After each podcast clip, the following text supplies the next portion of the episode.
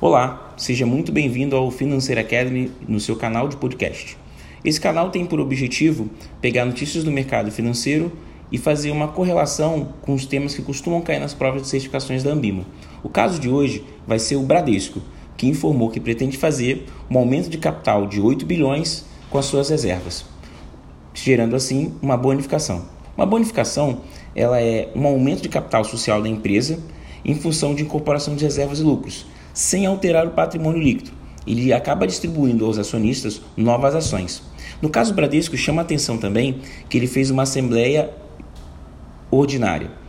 Essa assembleia é convocada e só quem pode participar é quem tem ações ordinárias, que dão direito a voto na assembleia. E nessa assembleia foi determinado que iria acontecer essa bonificação. Então, todos os acionistas que tiverem ação até uma determinada data, e nesse exemplo foi a data do dia 29 de março, que a gente chama de X, e, com bonificação, e após essa data X bonificação, que vai ser no dia 2 de abril, tem direito a participar da bonificação. A bonificação é uma forma da empresa é, beneficiar o seu acionista que investiu nela durante algum tempo. Ela faz aumento de capital sem precisar, sem precisar fazer nenhuma alteração no seu patrimônio líquido. Essa é uma questão que costuma cair ali nos instrumentos de renda variável, tanto na CPA 10 como na CPA 20. Já no CEA, essa questão costuma fazer, buscar o cálculo de como é que acontece esse aumento de capital. Isso foi um exemplo bem legal e serve para a gente aí estar correlacionando e fixando os tópicos da prova. Até o próximo episódio.